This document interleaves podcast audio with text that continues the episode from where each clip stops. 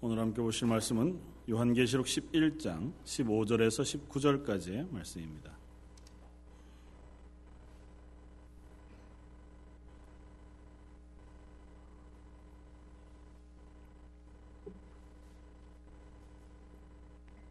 요한계시록 11장 15절에서 19절까지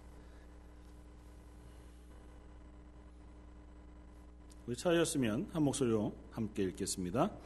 일곱째 천사가 나팔을 불매 하늘에 큰 음성들이 나서 세상 나라가 우리 주와 그의 그리스도의 나라가 되어 그가 세세토록 왕노릇 하시리로다 하니 하나님 앞에서 자기 보좌에 앉아 있던 24 장로가 엎드려 얼굴을 땅에 대고 하나님께 경배하여려되 감사옵나니 옛적에도 계셨고 지금도 계신 주 하나님 곧 전능하시니여 친히 큰 권능을 잡으시고 왕노릇 하시도다 이방들이 분노함에 주의 진노가 내려 죽은 자를 심판하시며 종 선지자들과 성도들과 또 작은 자든지 큰 자든지 주의 이름을 경외하는 자들에게 상 주시며 또 땅을 망하게 하는 자들을 멸망시키실 때로 소이다 하더라. 이에 하늘에 있는 하나님의 성전이 열리니 성전 안에 하나님의 언약궤가 보이며 또 번개와 음성들과 우레와 지진과 큰 우박이 있더라. 아멘. 어, 요한계시록 이제 뭐 거의 중간쯤의 말씀을 어, 나누고 있는 것 같습니다. 말씀을 준비하면서 어, 여러분들이 참 훌, 륭하다는 생각을 했습니다. 왜냐하면 제가 말씀을 준비하면서도 그렇지만 아, 요한계시록 말씀뿐만 아니라 어, 저희가 함께 나누는 하나님의 말씀이 그렇게 쉽고 간단하지는 않다는 생각이 듭니다. 하나님께서 우리에게 주신 생명의 말씀이고 또 하나님 우리를 그리스도인으로 세우시기 위해서 은혜를 늘 부으시고 깨닫게 해주시지만 우리가 일상을 살아가는 매일 삶 속에는 사실은 우리가 듣는 말씀, 우리가 붙잡는 이 말씀이 아, 시체말로 얘기하면 별다른 도움이 되지 않을 때가 많다는 거죠. 그러니까 생활하고 분주한 이 세상 속에서의 우리의 삶 속에서는 어, 이 세상이 가지고 있는 여러 계획들, 뭐 방법들, 지식들 아니면 수단들 분주해야 하는 그 속에서의 삶이 우리를 이렇게 붙잡고 있고 또 우리를 향해서 어, 다가오는 수많은 문제들, 뭐 환경의 어려움 아니면 근심들 또 해결해야 할 많은 것들 그런 것들 우리가 살펴보다가 보면 하나님의 말씀 위에 굳건히 서서 하나님이 요구하시는 그리스도인의 삶, 특별히 지난주에 우리가 함께 나누었던 것처럼 증인으로 부르신 그 부르심의 삶을 살아간다고 하는 그 소명은 잠시 우리가 잊어버리게 되어지고 그것은 두 개의 별개의 이야기인 것처럼 느껴질 때가 많다는 거죠. 어, 세상에서는 삶을 살지만 또 하나님께서는 나를 증인으로 부르셨다고 하는 두 가지의 삶을 우리가 병행해서 살아가게 되지 이게 잘 조화롭게 우리 일상의 삶 속에서 그 두 가지가 함께 잘 연결되어진 삶을 살아가기는 쉽지 않은 것 같습니다. 그리고 그렇게 말씀하신 하나님의 음성이 우리의 머리로는 때로는 이해가 되어지고 또 그것이 우리의 은혜가 되어져서 우리를 힘나게도 하지만 우리의 실제의 삶 가운데 잘 적용되어지고 흡수되어져서 아 그것이 하나님의 정말 풍성한 뜻인 줄 알고 깨달아지는 자리까지 나아가는 것이 참 어렵다는 생각을 합니다. 간, 간혹 그런 의문이 있습니다. 어, 제가 함께 나누는 이 말씀, 계시록의 말씀, 뭐 우리가 수요일마다 벌써 28번째 나누고 있는데, 아, 여러분들이 이 말씀을 들으시면서 과연 그 말씀 속에 하나님이 주시는 그 계시, 깨달음 혹은 풍성함 그것들을 누리고 계신가 하는 어, 의문이 살짝 들 때가 있습니다. 아니, 여러분들 무시해서가 아니고 그리고 뭐 제가 저는 잘 아는데 여러분들은 잘 모를까봐 걱정돼서가 아니라 제가 말씀을 준비하는 게 하루 종일을 이제 여러 책도 읽고 제가 말씀 묵상하기도 하고 또 다른 어, 본문들을 봐가면서도 이렇게 말씀해 주시는 은혜들을 제가 경험하잖아요. 근데 그 하루 종일을 투자해도 어떤 때에는 굉장히 힘들고 어, 무겁고 혼란스러울 때가 있단 말이죠. 근데 여러분들은 단지 3, 40분 만에 그걸 들으시니까 제가 정말 대단히 잘 설명하거나 하나님께서 정말 성령님께서 은혜를 주셔서 마음속에 감동을 확 주시면 괜찮겠지만 아 그렇지 않으면 여러분들이 그 말씀을 소화해내는 것이 참 쉽지는 않겠다. 그럼에도 불구하고 이 자리에 이렇게 나오셔서 하나님을 예배하고 말씀을 듣는 것을 사모하는 여러분들이 참 대단하다. 그렇게 생각이 되어집니다. 아, 여러분들에게 이렇게 앉아 있음으로 하나님 주시는 은혜가 있을 좀 있습니다. 말씀을 그냥 흘러 들어도 아니면 말씀을 눈으로만 보아도 하나님께서 우리 속에 깨닫게 하시는 그 성령의 은혜를 주셔서 이 속에서 또 한 주간을 살아갈 수 있는 또 그리스도인으로 세워져 갈 수 있는 또 귀한 진리들이 깨달아질 줄 믿습니다. 오늘 요한계시록 11장 어, 15절 이하의 말씀은 앞쪽의 말씀과는 장면이 완전히 전환이 됩니다.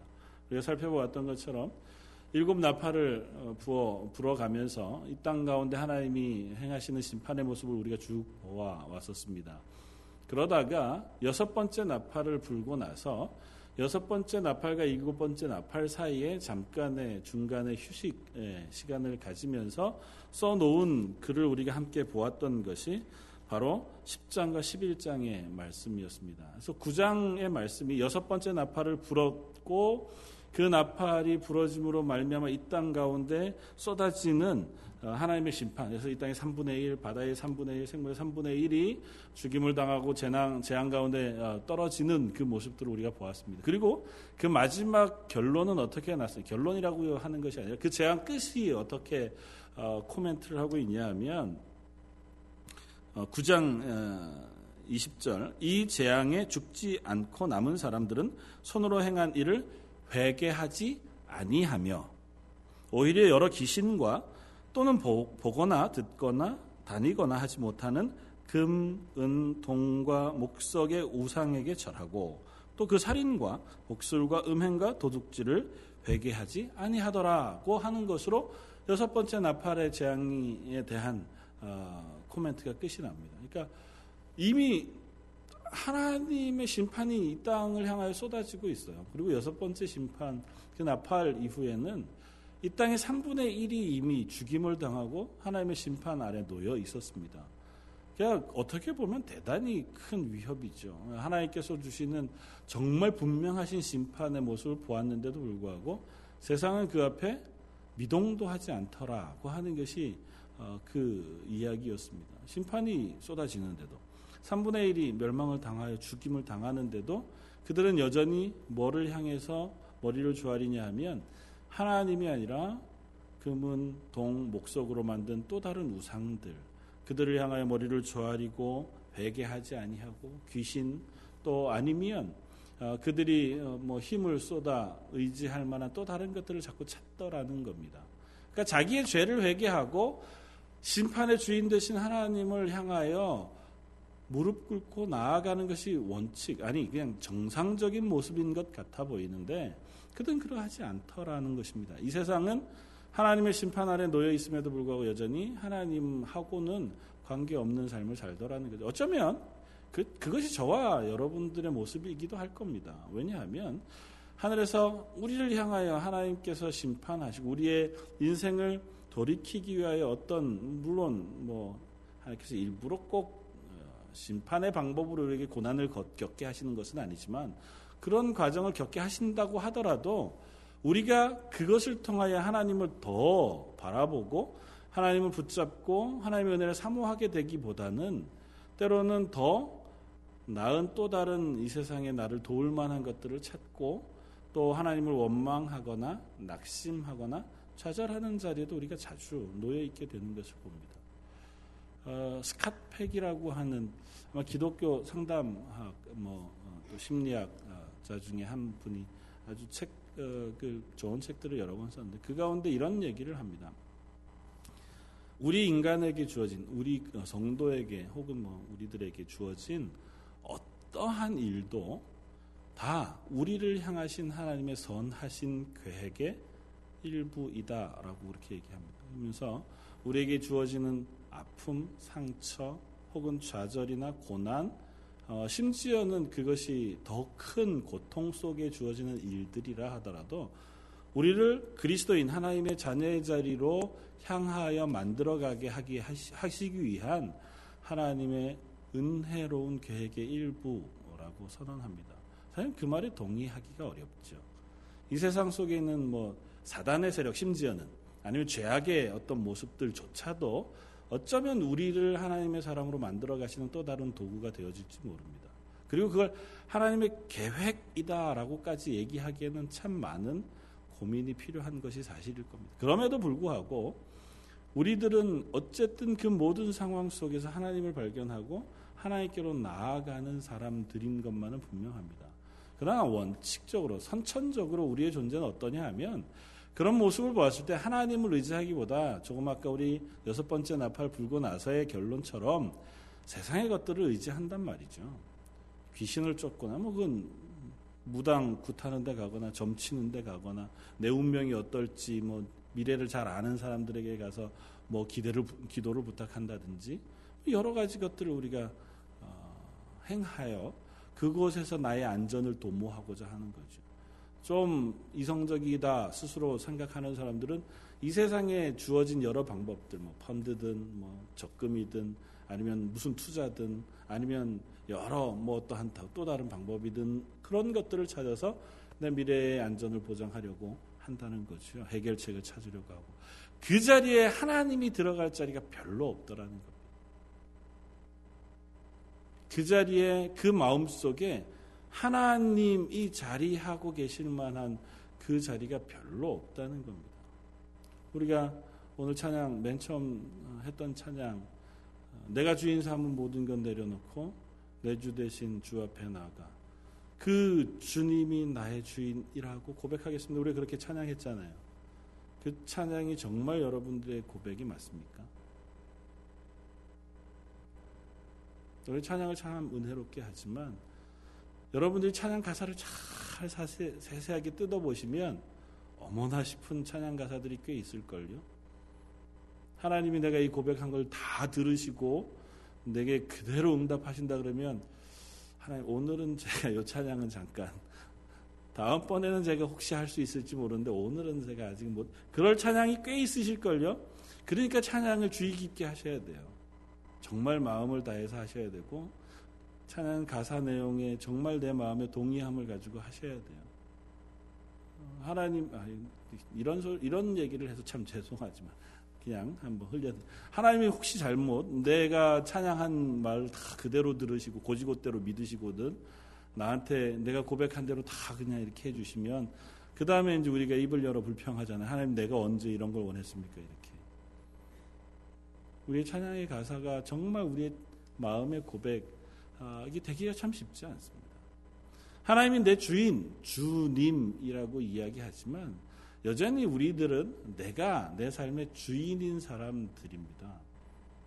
그리고 그 사이에서 왔다 갔다 하죠. 좀 신앙의 고백을 하고 하나님 앞에서 믿음으로 자라가면 그내 내 삶의 주인의 자리에다가 하나님과 나를 이렇게 왔다 갔다 옮겨가는 사람들인 거죠. 전적으로 하나님이 내 삶의 주인입니다. 라고 고백할 만한 삶을 살아가기는 참 쉽지 않은 것 같아요. 그럼에도 불구하고 우리가 사형리로 누군가를 전도할 때는 당신의 삶의 주인은 누구십니까? 이렇게 묻고 당신의 삶의 주인의 의자에 당신이 앉아 있으면 우리는 지옥 간다는 거죠. 그러나 그 자리에 주님을 모시면 우리가 하나님의 백성이 된다는 것으로 설명하며 전도합니다. 그러면 반문하는 거죠. 나는 정말 그 자리에 주님을 주인으로 모시고 있나? 우리가 오늘 말씀을 통해서도 어쩌면 동일한 것을 우리에게 질문하고 있는 것인지 모릅니다. 이제 여섯 번째 나팔이 불려지고 일곱 번째 나팔 중간에 휴지기를 가지면서 교회를 향하신 하나님의 말씀을 전해줍니다. 그건 다름이 아니라 하나님의 말씀이 이 심판 와중에도 우리 교회들에게 맡겨져서 이 세상에 회개하지 아니하는 많은 이들을 향하여 예수 그리스도의 증인의 삶을 살라고 명령하셨고 그 교회들이 사는 그 증인의 삶 그리고 그 말씀을 전하는 삶을 통하여 이 세상 가운데 하나님께서 하나님의 사람들을 세워 가시겠다는 것입니다. 그러므로 너는 이 세상의 증인의 삶으로 살아가는 것이 별로 그렇게 호락호락하지 않고 칭찬받을 만하거나 환영받을 만한 일이 아니라 하더라도 너희가 증인으로 하나님의 소명 앞에 신실하게 살아가기를 요청하는 요청을 우리가 듣게 되어지는 거죠. 그리고 11장 12절 이하에 그들이 그 증인의 삶을 다 마치고 나면 이 세상에서 어쩌면 죽임을 당합니다. 세상이 그들을 그대로 내버려 두지 않고 그들을 죽여서 시체를 그 죽은 그 시체를 큰 길가에다가 내놓고 조롱하는 그야말로 수치를 당하게 하는 그 시간들을 보내게 해요. 그럼에도 불구하고 하나님께서 그 수치를 오래도록 놓아두시지 않고 3일 반 만에 아주 짧은 기간 안에 그에게 생기를 불어넣으시고 다시 부활하게 하셔서 하나님의 나라로 부르십니다.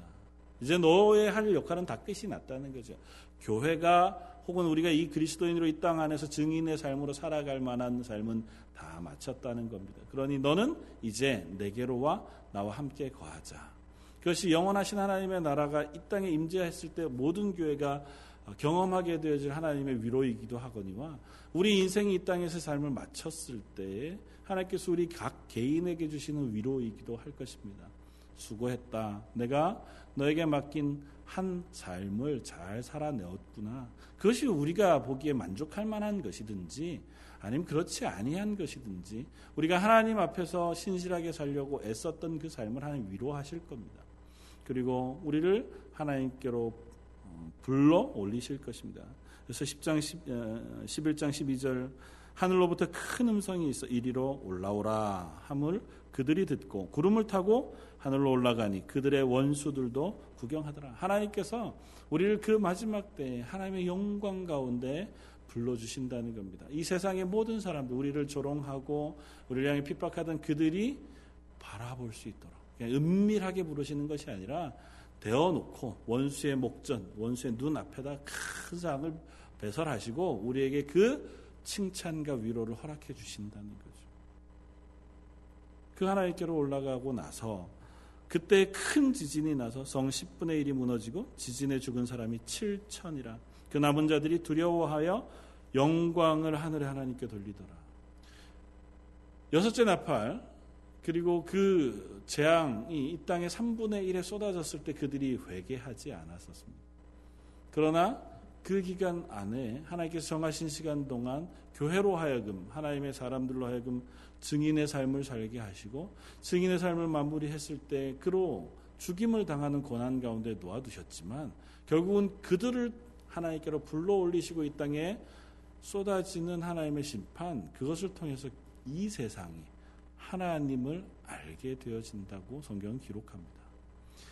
사실은 10장 13절 말씀이나 조금 아까 읽었던 우리가 9장 18절 말씀이나 사실은 시간적인 간격으로는 우리가 뭐 가늠하기가 좀 어렵습니다. 물론 이게 시간의 순서가 중요한 것은 아니, 아니기 때문에 그걸 구분할 필요는 없지만 세상은 그러하다는 겁니다. 세상은 이 본성은 하나님께서 아무리 하나님의 말씀과 심판, 하나님의 어미하심을 드러내어도 그 하나님을 기억하거나 앞에 나아서기 힘든 것이 이 세상의 본성이라는 우리 인간의 본성이라는 거죠. 유일한 이 세상의 희망으로 맡겨두신 것이 하나님의 교회이고 하나님이 부르신 구원받은 하나님의 백성들을 당장 하나님의 나라로 이끌어 가셔서 하나님의 영광스러운 땅 가운데 영원히 동행하며 사는 삶으로 데려가시지 않고 아직도 세상의 주권자 사단이 어쩌면 여전히 힘을 쓰고 있는 이 세상 가운데 하나님의 교회를 내버려 두고 하나님의 믿는 성도들을 내버려 두셔서 고난 가운데 슬픔 가운데 지치고 힘겨운 가운데 낙심 가운데 이지만 그 삶을 살아가도록 하나님께서 내버려 두시는 것은 그 남은 기간 자주 말씀드리지만 우리 개인에게는 내가 죽는 그날까지 하나님께서 우리를 소명 가운데 부르셨다는 겁니다. 뭘로요? 증인으로. 내가 먼저 경험한 예수 그리스도의 십자가의 구원 그 복음의 증인으로 부르셔서 남은 인생을 너 그것 전하다가 오라는 거죠. 낙심할 수 있습니다. 실패할 수도 있고요. 그 가운데 어쩌면 조롱을 당할 수도 있고 죽임을 당할 수도 있습니다. 그야말로 시체가 큰 길가에 널브러져서 세상 모든 사람의 조롱을 받는 자리에 놓여 있을 수도 있습니다. 뭐 교회가 잘못해서 조롱을 받을 수도 있지만 교회가 하나님의 말씀대로 선다고 해도 세상은 별로 교회를 칭찬하지 않을 것입니다. 우리가 그리스도인다운 삶을 신실하게 살아간다고 해서 이 세상이 우리를 존경하지 않을 것입니다. 그럼에도 불구하고 우리에게 맡겨진 삶을 살면 하나님께서 잘하였다. 착하고 충성된 종아. 하나님 우리를 부르시고 하나님 목전에 인도해 올리실 것이라는 거죠. 그리고 그때에는 그 일을 통하여 이 세상이 하나님을 알게 될 것이라고 성경은 이야기합니다. 모릅니다. 사실은 13절에 이 말씀이 그들이 남은 죽은 이 땅에 지진이 일어나고 그래서 이 땅에 10분의 1 성이 무너지고 7천 명이 죽습니다. 사실은 7천이라고 하는 숫자는 좀 어, 우리가 생각해 볼 만한 숫자이기는 해요. 왜냐하면 7천 명 그러면 어, 유대인들에게는 명확하게 기억 남는 숫자가 있습니다. 엘리야가 하나님 이 세상에 하나님 여호와를 믿는 사람이 나 한 사람 빼고는 다 죽임을 당했습니다. 이제 나 고만하고 싶습니다. 하나님 이제는 더 싸우기가 힘듭니다. 아합과 이세벨이라고 하는 이 사람들이 하나님 믿는 사람들을 다 잡아 죽여서 이 세상 가운데 더 이상 하나님 앞에 예배하는 사람이 아무도 없습니다고 고백했을 때 하나님이 엘리야야 내가 알지 못하는 그곳에 하나님 바알 앞에 무릎 꿇지 아니하는 7천 명을 내가 남겨두었다 그렇게 말씀하시거든요. 그러니까 이 세상이 다 하나님을 거부하고 하나님을 떠나간 그때에도 하나님께서 남겨놓으신 그루터기와 같은 하나님을 예배하는 사람의 숫자가 7천 명이었습니다. 오늘은 아이러니하게 그 증인들이 죽임을 당하고 나서 비로소 이 땅 가운데 쏟아진 심판 가운데 죽임을 당하는 사람이 7천 명입니다. 정확하게 뭘 의미하는지는 잘 모르겠어요. 그러나 이 심판 가운데 그들이 죽임을 당하고 남은 사람들이 하나님께 영광을 돌립니다. 아, 하나님이 드디어 우리의 하나님인 것을 깨닫게 되어지는 거죠. 어떤 목사님, 어떤 신학자들은 이 영광 돌리는 것을 구원받은 것으로 이해할 수는 없겠다고 얘기합니다. 또 어떤 분들은 그들이 비로소 복음을 받아들여 하나님의 사람으로 변화되어진 것이라고 이야기하기도 합니다. 그러나 어떤 것이 되었던 한 가지 사실은 분명합니다. 증인들의 삶을 통하여 그리고 그 이후에 이 땅에 쏟아진 하나님의 심판의 그 모습을 통하여 여섯째 나팔까지 그 위험 가운데 임하신 하나님의 그 심판 가운데서 하나님을 기억하지 아니하고 우상을 쫓아가던 그들이 비로소 하나님을 보게 되었다는 거죠. 그 하나님이 하나님의 영광을 찬양하게 되었다는 겁니다. 그것이 설사 바로와 같이 하나님은 정말 이 세상에 유일하신 하나님이라고 고백해 놓고 또 금방 마음이 변해서 이스라엘 뒤를 쫓아 병거를 끌고 가는 한 그런 한이 있는 어쩌면 어리석은 어, 인간의 완전히 회심하지 아니한 고백이라 할지라도 그래도 하나님 앞에 그 하나님의 영광을 찬양하는 자리까지 그들이 변화되었다는 것이고 기대하기는 이들의 이 변화가 사실은 명확하게 우리가 고백하기는 어려워요. 왜냐하면 증인들의 삶이 이미 끝이 났고 증인의 증언의 삶이 다 끝이 나서 더 이상은 이 세상 가운데 복음을 전하는 이들이 없잖아요. 그러니까 그들이 하나님께 영광을 돌렸다는 것이 하나님 앞에 회심하여 구원받은 하나님의 사람이 되어 하나님께 영광과 찬양을 돌리는 것인지 아닌지를 구분할 방법이 사실은 잘 없지만 그래도 적어도 그 교회의 증언과 그 삶을 통한 이 세상 가운데 하나님이 하나님 되시다고 고백하는 일들이 일어나게 되었다는 거죠. 아까 우리가 읽었던 9장 18절 이하의 말씀. 전혀 회개치 아니하는 사람들과는 확연하게 구분이 되어 이들은 적어도 그 가운데서 하나님을 찬양하는 사람들이 되어졌다는 것입니다.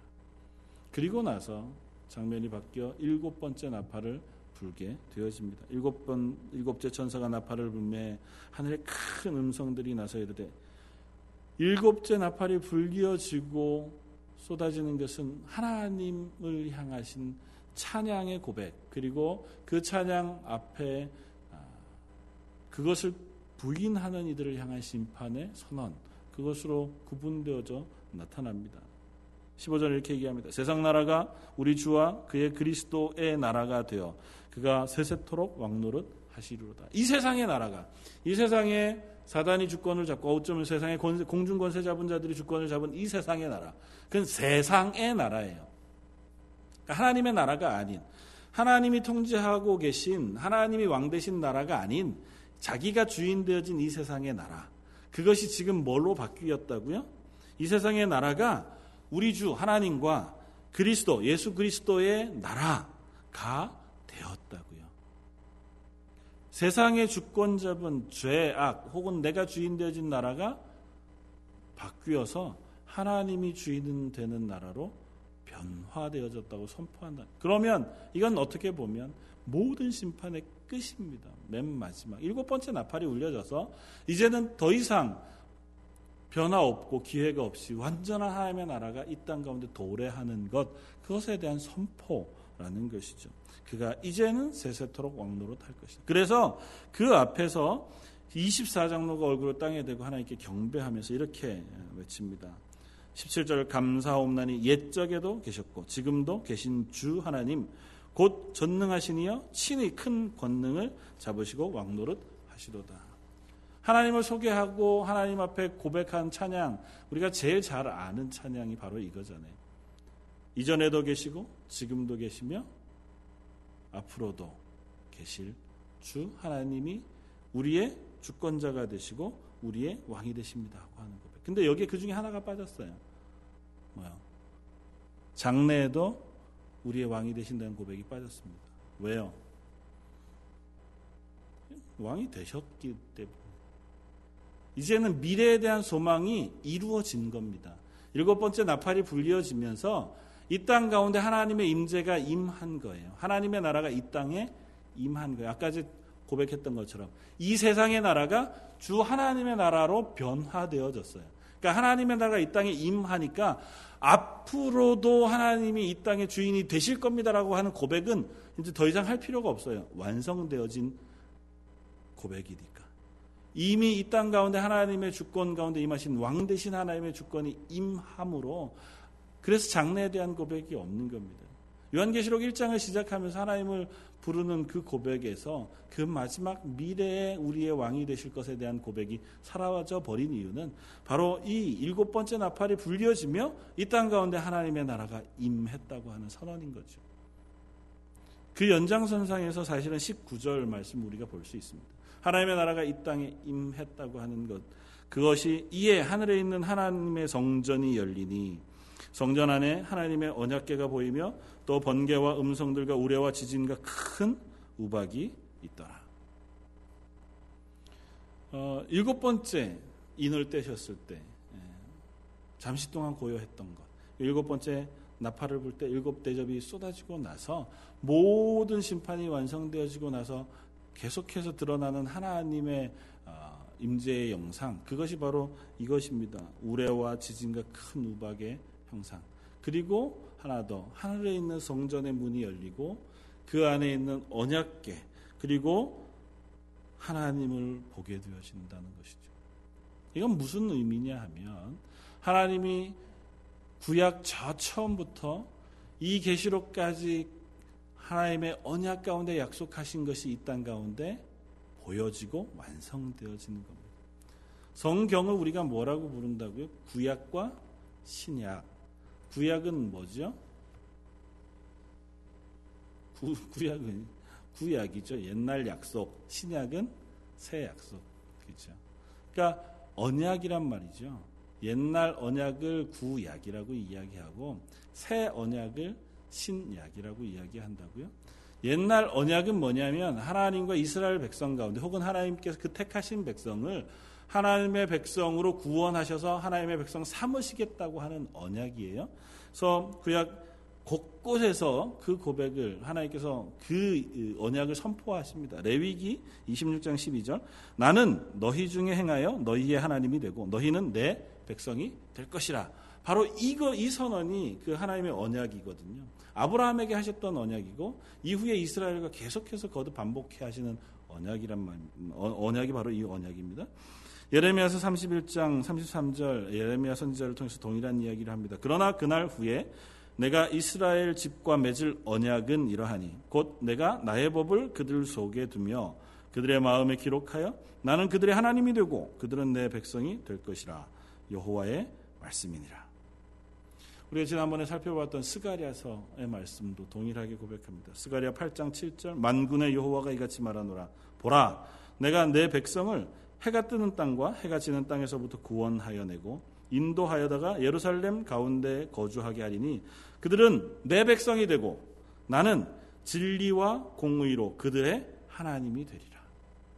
하나님 언약의 하나님 그 구약의 언약은 바로 이것입니다. 너희는 내 백성이 되고 나는 너희의 하나님이 될 것이라. 그 언약의 증거가 뭐였습니까? 눈으로 보이는 성 막, 성전과 지성소 가운데 언약궤. 그러니까 법궤 우리는 그렇게 영화로 자꾸 봐서 그런데 명칭 성경적인 명칭은 언약궤예요. 하나님과 이스라엘 사이의 언약 그것을 확인하고 담아놓은 궤 그것이 언약궤라고요. 그 성소 성전에 이 언약궤가 없으면 사실은 그 성전이 성전으로서 역할을 감당하지 않습니다. 왜냐하면 이 언약계 두 구름 날개 사이 하나님께서 임재하시겠다고 말씀하시고 그것이 언약의 증거가 되어지는 거거든요. 그러니까 이스라엘이 시내산에서 하나님과 언약할 때 이 언약 어, 언약 위에 피로 하나님 앞에 제사하고 그 피로 언약한 언약의 증거가 이 언약계 안에 들어져 있는 십계명 두 돌판 그것으로 확인되어지는 것이거든요. 그러니까 구약의 언약은 바로 그것이었습니다. 그것이 신약으로 새로운 언약으로 바뀌어졌습니다. 누구를 통해서요? 예수 그리스도를 통해서. 예수님께서 그 언약을 완성하시기 위하여 이 땅에 오셔서 십자가의 죽으심으로 그 구약의 언약이 완전히 이루어졌다는 거죠. 구약에서는 이스라엘 백성, 눈에 보이는 부르신 그 백성으로 한정되어졌던 하나님의 언약, 그것이 신약의 예수님의 십자가의 죽으심으로 인하여 새롭게 어디로 확산되어졌다고요? 이방인들에게로. 유대인과 이방인들 사이에 막힌 담을 하나님께서 허셨습니다. 하나님과 우리들 사이에 막힌 담을 허신 것처럼. 그래서 새 언약은 믿음으로 예수 그리스도의 십자가의 그 구원을 믿음으로 하나님의 자녀가 되어지는 언약. 그것이 바로 새 언약입니다.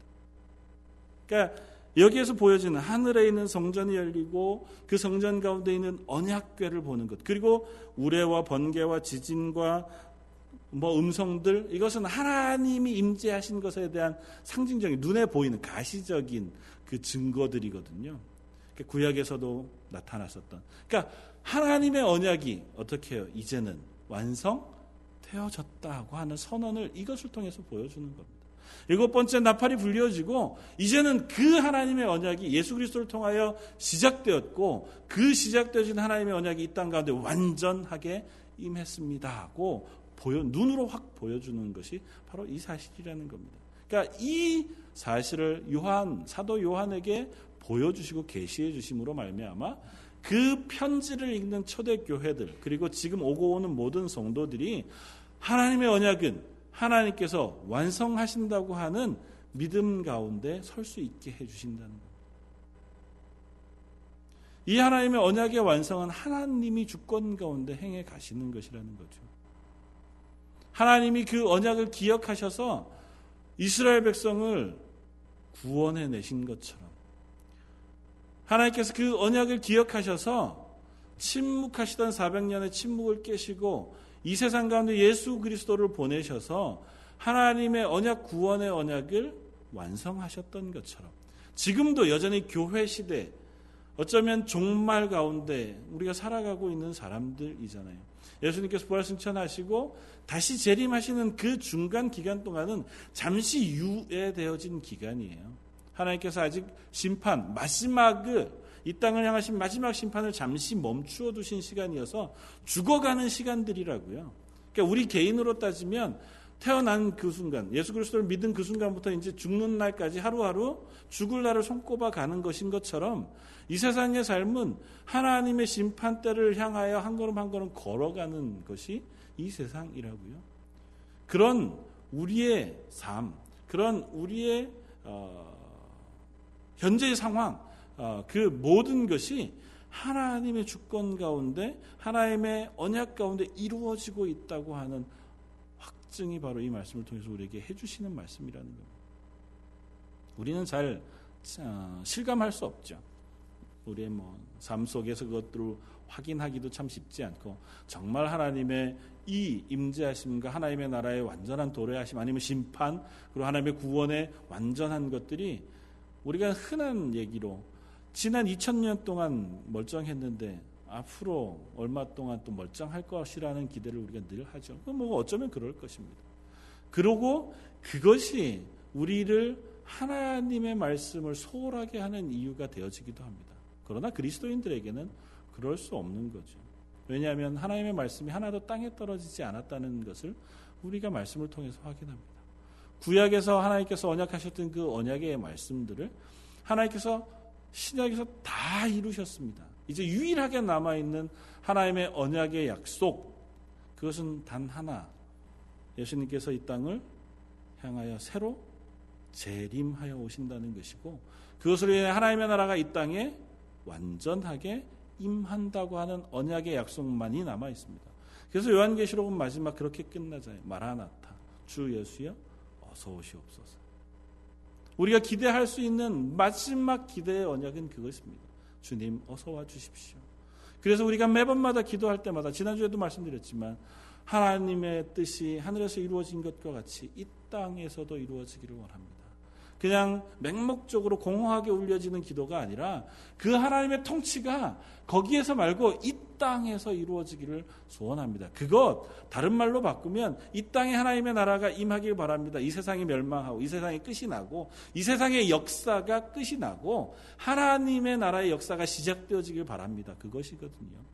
아직은 이 세상이 하나님의 구원의 그 어, 언약이 시작되었고 그것으로 인한 하나님의 통치, 하나님의 나라가 시작되었음에도 불구하고 아직도 세상에 공중 권세 잡은 죄의 세력, 사단의 세력이 여, 전히 힘을 발휘하고 있다고요. 그러니까 교회는 계속 그 가운데에서 증인의 삶을 사는 겁니다.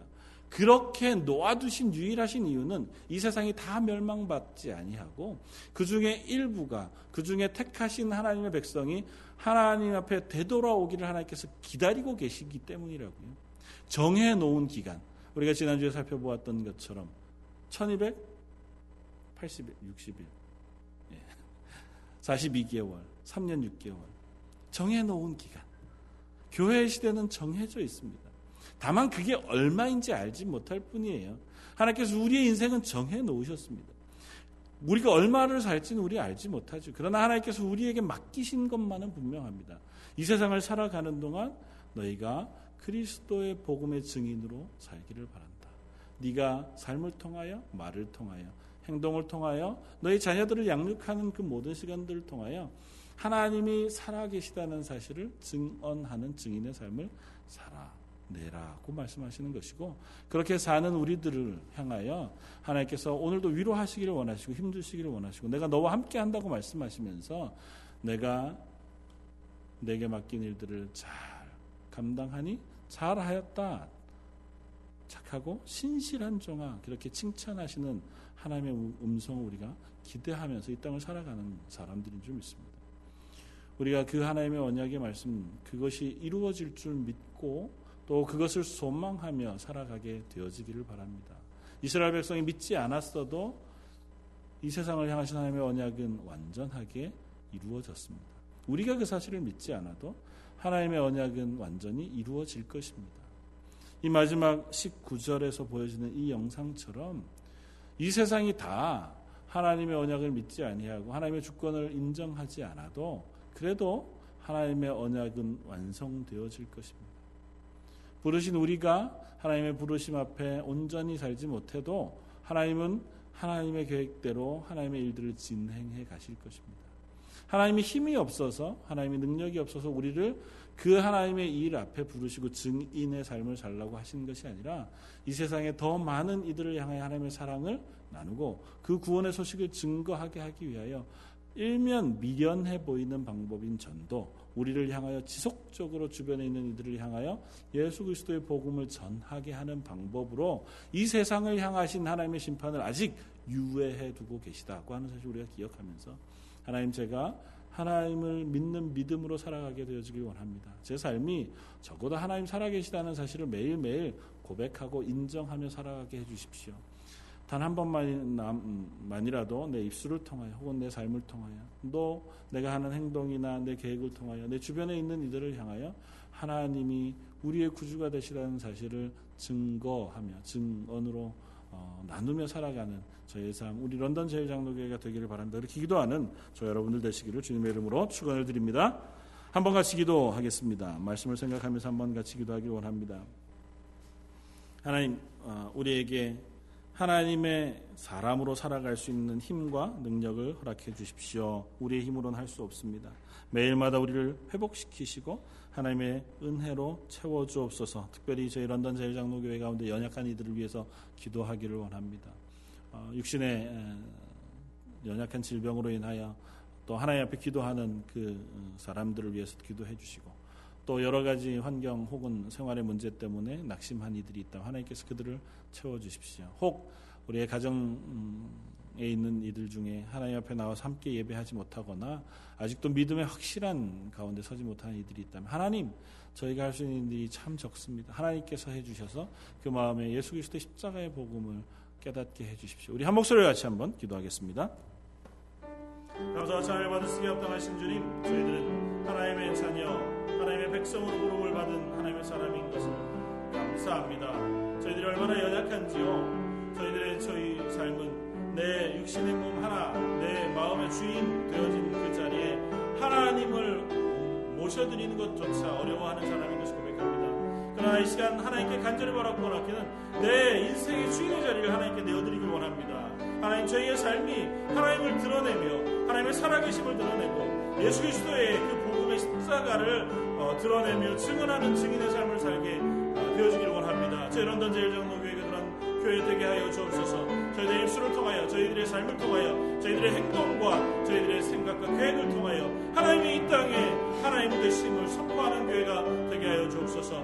혹 저희 런던 제일장로교회에 약한 이들이 있다면 하나님께서 그들을 찾아가 주시고 그들의 육신과 그들의 몸과 그들의 마음에 성령의 충만한 은혜를 베풀어 주시고 그들의 상황을 바꾸어 주시며 생각을 바꾸어 주시고 그들의 마음에 저 밑은 깊은 곳으로부터 기쁨과 감사가 넘치는 하루하루가 되게 하여 주옵소서 이를 위하여 저희가 서로를 위하여 기도하는 귀한 하루가 되게 해 주옵소서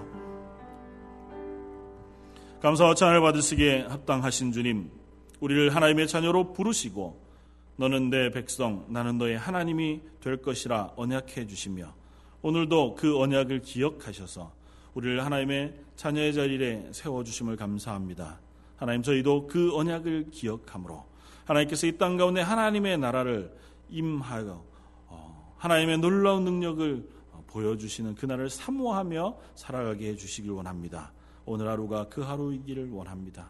하나님 저희가 그 하나님의 마음을 품고 그 하나님이 나의 삶의 주인 되어진 자리에 계십니다 고백하는 하루하루가 되게 하여 주옵소서. 특별히 육체의 연약함으로 인하여 하나님 앞에 기도하며 애쓰며 수고하는 하나님의 사람들이 있습니다. 눈앞에 보이는 것들이 때로는 낙심할 만한 상황이고 또 우리로 하여금 힘겨운 자리에 놓여지게 하지만 하나님이 그 모든 과정 속에 개입해 주셔서 우리의 연약한 것들을 낫게 하시는 하나님 또 그것을 이기게 하시는 하나님인 줄 알고 저희가 믿음으로 나아갑니다. 하나님 우리 성도들에게 힘을 더해 주시고 또 치유의 은사를 부어 주옵소서. 특별히 가정 가운데 믿음에 연약한 이들이나 아직 구원의 확신이 없는 이들이나 또 여러 상황 때문에 아파하고 힘겨워하는 이들에게도 동일한 위로와 동일한 성령의 충만한 은혜를 부으셔서 저희 런던 제일 장로교에 속한 모든 성도들과 그들의 가정이 하나님의 구원받은 기쁨과 감격 속에 살아가는 하루이게 하시고 또한 그들을 통하여 주변에 있는 이들이 하나님을 알게 되어지는 증인의 삶 사는 하나님의 교회 되게 하여 주옵소서. 모든 말씀 예수님 이름으로 기도드립니다. 아멘.